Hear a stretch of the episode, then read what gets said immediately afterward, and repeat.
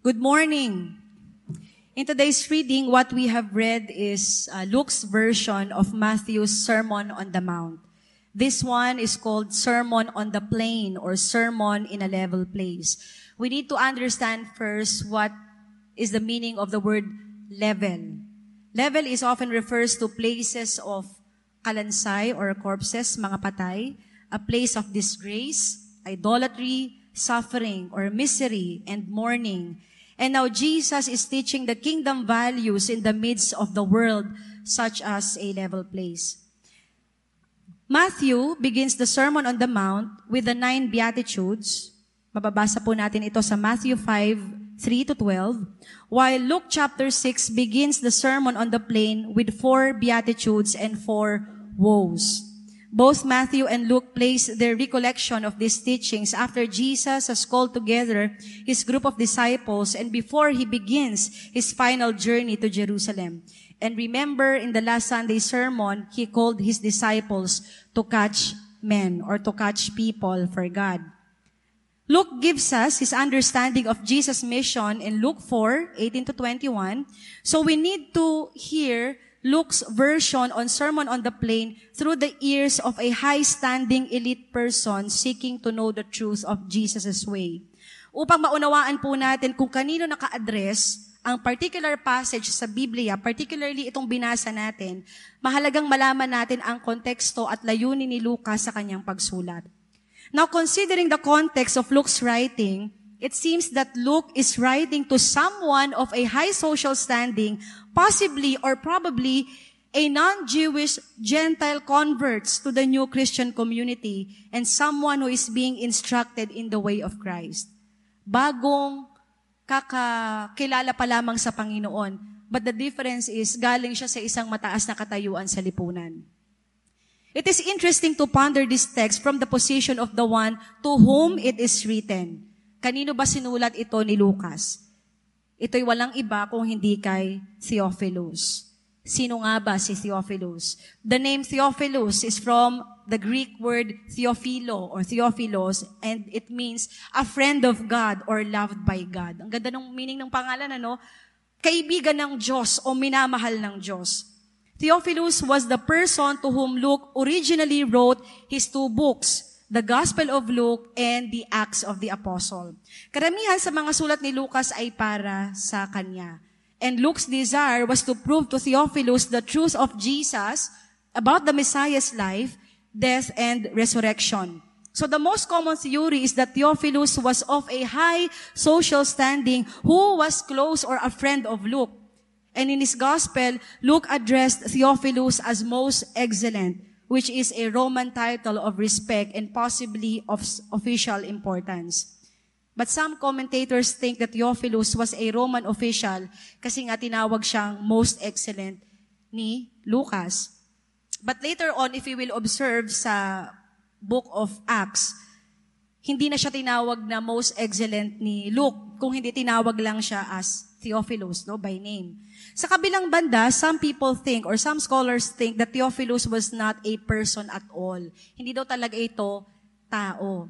And according to this view, the word Theophilo or a friend of God is just a title Luke uses referring to the people who will read his books. Kumbaga general term yung word na Theophilo. It's not referring to an individual, but to the people who will read um, his writings. According to this uh, perspective or idea, Luke simply meant that they were all loved by God. For example, if I will read the book of Luke, Theophilus, parang ikaw na minamahal ng Diyos. It refers to you, to me, to all of us. Now, going through the entire passage, this teaching tells us how we must behave or to act in order to fulfill Jesus' mission. So there are, there are at least two sermons in today's text. One comforting and one possibly discomforting to hear. So, blessed indeed is the preacher with the courage to preach both. Now in our gospel reading from Luke 16, 17 to 26, Jesus makes four statements that starts with the word blessed and four that starts with the word woe or terrible. Parang kawawa kayo. Each of the blessed or blessed statements has a counterpart in the woe section. The first warning Jesus gave is about wealth. In our world, people equate riches with success. People who make more money are deemed more significant because money translates into influence. Kapag marami kang pera, mas mataas ang respeto sa'yo ng nakararami. Perhaps all of us would like to have more money because deep down we believe that this would solve most of the problems of the world or the problems that we face in life. Real talk lang po mga kapatid. Sino bang ayaw ng maraming pera? Siyempre naman, gusto talaga natin ng marami tayong resources. Kaya nga kumakayod tayo araw-araw, nag-aaral ng mabuti, pumap- uh, pumapasok sa mga businesses kahit mataas ang risk. Sa mga magulang, halos wala na kayong pahinga kahahanap buhay kasi gusto nyong bigyan ng magandang kinabukasan ng inyong mga anak. At talagang hindi sila makaranas ng poverty sa buhay. While the people of Jesus' day look at wealth as much as we do. Same lang po talaga no sa panahon natin ngayon. They actually believe that those who had riches were blessed by God. Sila ang pinagpala ng Diyos. Pag mayaman ka, ikaw ang hashtag blessed or hashtag highly favored. Nakikita ko yan sa mga nababasa ko minsan sa social media. Blessed and highly favored.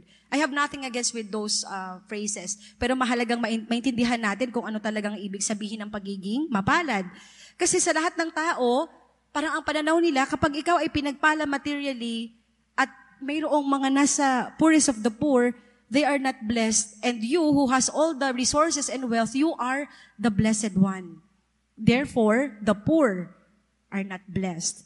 Imagine the shock of the crowd when Jesus said, Blessed are you who are poor, for yours is the kingdom of God.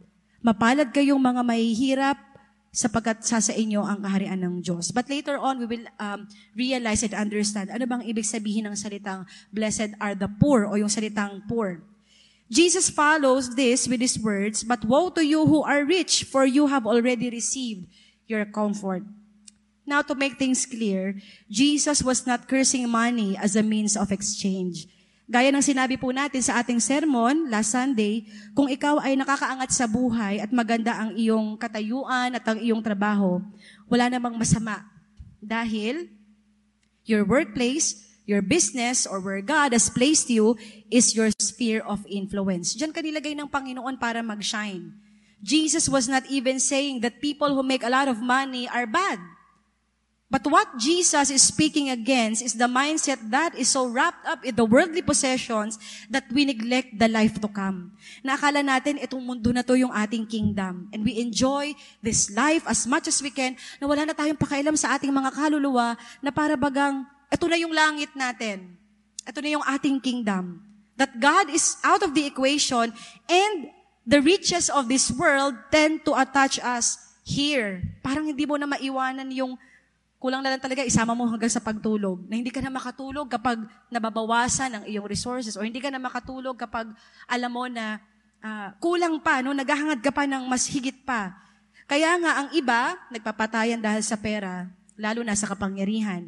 Many people serve money. Instead na ang pera ang gagamitin upang ang pera ang maglilingkod sa tao no to make your life eh, kun, uh, parang convenient at mai-provide ang iyong pangangailangan. We need to understand that riches are bad when they become our source of security and the driving force of our life.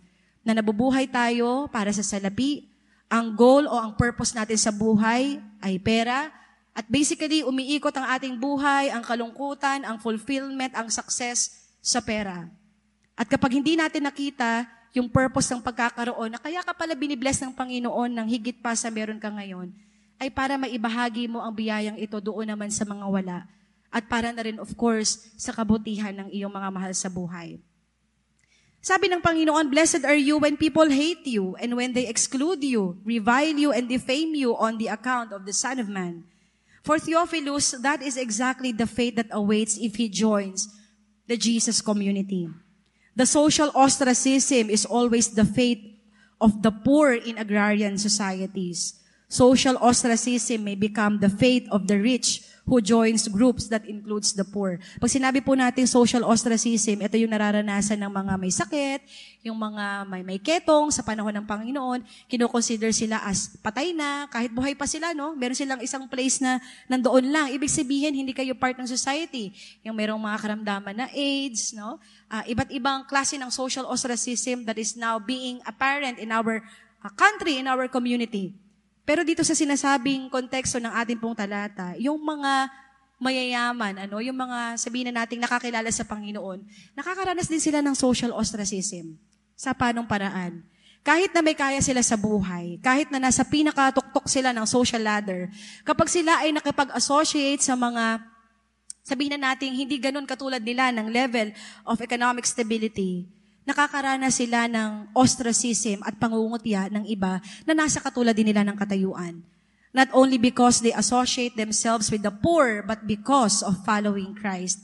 Imagine kung ganitong klase ng kultura ang umi- uh, umiikot o namamayani sa loob ng ating iglesia, na iba-iba ang lugar ng mga may kaya sa mga wala. Going to the same temple but having, having different groups. May kanya-kanyang grupo, depende sa katayuan sa buhay, dito yung grupo ni ganito, grupo ni ganyan, grupo nila. Iba ang pagkain ng mga may kaya sa pagkain ng mga ordinaryong membro.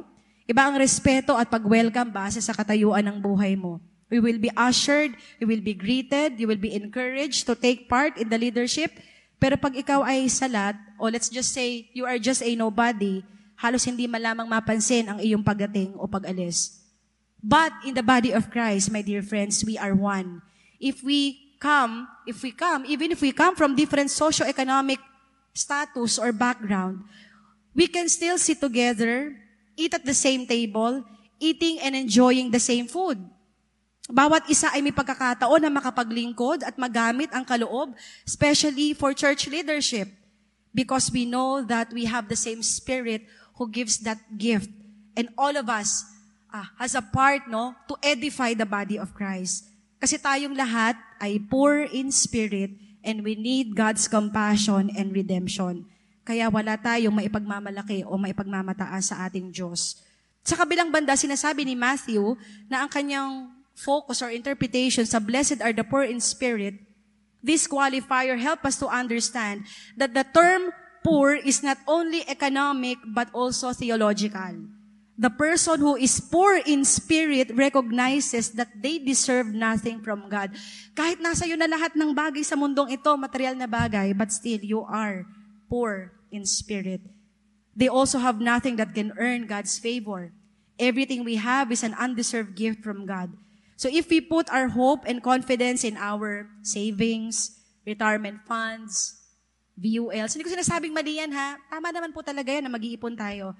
Kahit na we may amass the worldly wealth, great comfort and pleasures in life. But the truth is, we will find that we have spent our lives trusting that which is not last into eternity and will never ultimately satisfy unless ginagamit natin ang mga bagay na ito para sa pag-advance ng purpose ng Panginoon and to establish His kingdom on earth. We may find that in the end, we have put our faith in materialism or consumerism, sinasabi nga ng iba, rather than our Savior. Next, Jesus said, Blessed are you who hunger now, for you will be satisfied. And once again, we turn to Matthew and we see the verse clarified. Blessed are those who hunger and thirst for righteousness, for they will be filled. Jesus is not saying that hunger and famine are good things. Diba? Kailangan naman po talagang paghusayan natin na ma-alleviate at the very least ang poverty, no? Sa yung suffering ng ating mga kababayan. But however, physically hungry people are tend to be focused people. Simpleng halimbawa lang po. Kapag gutom ka, lalo ngayon, no, gaalas 11 na, kumakalam na yung tiyan natin. Ang naisip lang talaga natin, sana matapos na yung sermon ni Pastor para makakain ako ng lunch. Diba? Kapag talagang gutom ka, yung focus mo, pagkain, pagkain. Kasi makakapag-isip ka, makakagawa ka ng gagawin mo pag nalagyan ng laman ang iyong sikmura. But Jesus says that we need to have that kind of hunger for righteousness, no? Or the things that God considers to be important. Sa halip na magutom tayo sa validation ng mundo to the point of changing who you are and to even compromise your stand to be liked by everyone, it is in contrast to what Jesus is saying that we should thirst for what is right and just. Kaya nga sabi ng, ng Panginoon, Woe to you who are well-fed now, for you will go hungry. Kasi kapag tayo ay satisfied na, tumitigil na tayo magtrabaho, maghangad, or lumago sa ating pagkatao. Kasi nga, nasa iyo naman na ang lahat. So ano pa ba nga hanapin mo? Kaya lang, meron din tayong tinatawag na it will never be good enough. Habang dumarami ang meron sa iyo, mas dumadami rin ang desires. At kapag parami ng parami ang desires, mas nagugutom tayo sa kapayapaan at katahimikan ng buhay. We can become so comfortable in the world that we become spiritually lazy. Jesus wants his followers to be constantly hungering for a deeper and fuller relationship with God. Kumbaga sa buhay natin bilang isang Kristiyano, makapasa ka lang sa requirements of going to church on a Sunday basis, makapag-pray, midweek, Bible study, pasado ka na. But Christian faith is not about fulfilling certain requirements. It is about living in dynamic and an intimate relationship with God sa loob at labas ng iglesia. The Lord wants us to hunger for a deeper relationship rather than being content with superficial spirituality. Now Jesus said, Blessed are you or blessed are you who weep now for you will laugh. And later he adds, Woe to you who laugh now for you will mourn and weep. Now, Jesus speaks against the superficial and shallow laughter that characterizes the world. Sa panahon ngayon ng social media, ng Facebook at ng TikTok, makikita natin everywhere, napakaraming ways na ipinapakita ang tao to show everyone that they are happy, blessed, and satisfied. But the truth is, the situation of the world is tragic. Kahit ano pang mga pagtatakip ang gawin ng isang tao, we cannot deny that the world is mourning sa halakhak ng ating kasakiman at pagiging self-centered. People are doing all sorts of foolish and sinful things to feel good. Dahil ito naman ang trend ng mundo, sabayan natin. Because everyone do it, gawin natin kasi let's normalize this and that. Dahil 100% of the population is agreeing to it, agree na lang din tayo kasi masaya. We laugh and rejoice for shallow things habang binibigyan tayo ng mababaw na kasiyahan at pagkaunawa sa buhay. Now we as people of God should mourn over diseases and death. Ito mga injustice that victimizes the weak. Child abuse, no, yung battered women and men, drugs na sumisira sa pamilya at buhay ng tao, the increase of violence in our country as if it is normal, the increase of broken marriages and family, and the loneliness and alienation that so many people are, in, are experiencing. Kahit nakaupo tayo sa simbahan ngayon, kasama ang pamilya, kasama ang mga members ng church, kahit mismong nasa bahay ka, kasama ang family mo, minsan we feel that we are alone kasi seems nobody cares and we cannot laugh about it.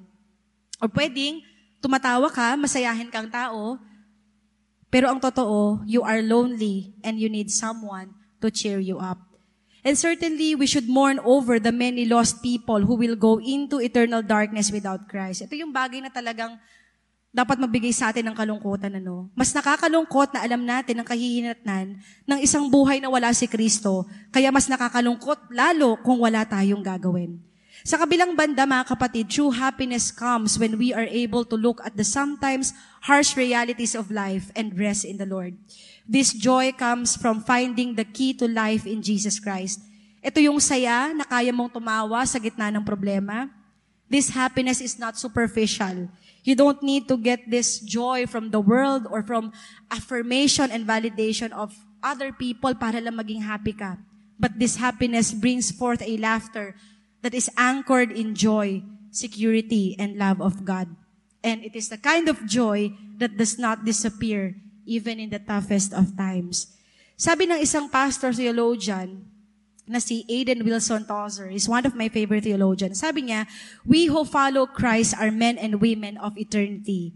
We must put no confidence in the passing scenes of the disappearing world.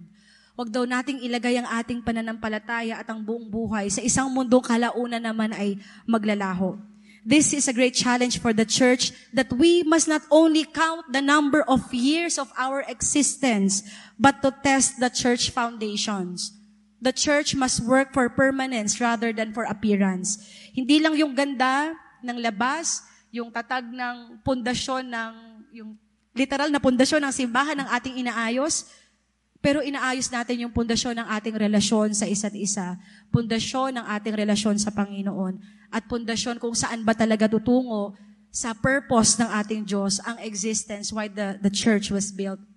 And finally, my friends, I will end with this. Jesus warns us in verse 26, Woe to you when all men speak well of you, for that is how their fathers treated the false prophets. Jesus is telling us that it is better to be faithful and hated by the world than to be popular at the cost of our soul. We cannot please everyone. Hindi lahat ng tao mamahalin talaga tayo. Kahit na meron kang perspective na alam mong yun ang para sa Panginoon at naka-anchor talaga sa banal na kasulatan, people will not understand you. Sometimes pinagbumulan talaga ng, ng mga sigalot. Ano po? Jesus taught us that there are two roads. Ano po yung road na yon? Isang malapad na daan na ang uh, ending ay kamatayan, which is dinadaanan ng lahat ng tao. Yung pangalawa namang daan, yung tinatawag nating makipot na daan patungo sa buhay. No? Nandyan yung ating pagsunod sa ating Panginoon. And we have to make that choice every day kung saang daan ang ating tatahakin. Kanina, inabanggit ko po ang pangalan ni Theophilus. And I will close my sermon with this. Theophilus' name means a friend of God or loved by God. Theophilus is a name we can all receive from God by following his teachings and recognizing and accepting him as our personal Lord and Savior. CCLP is Theophilus. You are Theophilus. I am Theophilus. CCLP has been blessed and preserved by God despite the many challenges it went through. Wala pa ako nung sa mga panahon na hindi ko na inaabutan. But hearing those stories and seeing you right now and how the church is moving forward, grabe po ang pagmamahal ng Panginoon sa iglesia. But remember, that it is not because of your own efforts, but by God's mercy and grace. We can all say that we are blessed by God, and we can say that we are blessed for God has been our anchor and the foundation that this church was built. But let us not forget the woes. Huwag natin kakalimutan yung, yung uh, sinabi ng Panginoon no, sa pangalawang part. Bakit? Hindi sa pagiging negative or parang ayaw nating mas, masampal ng katotohanan, But the woes will try to make us alert, awake, and to do our call faithfully until Christ returns.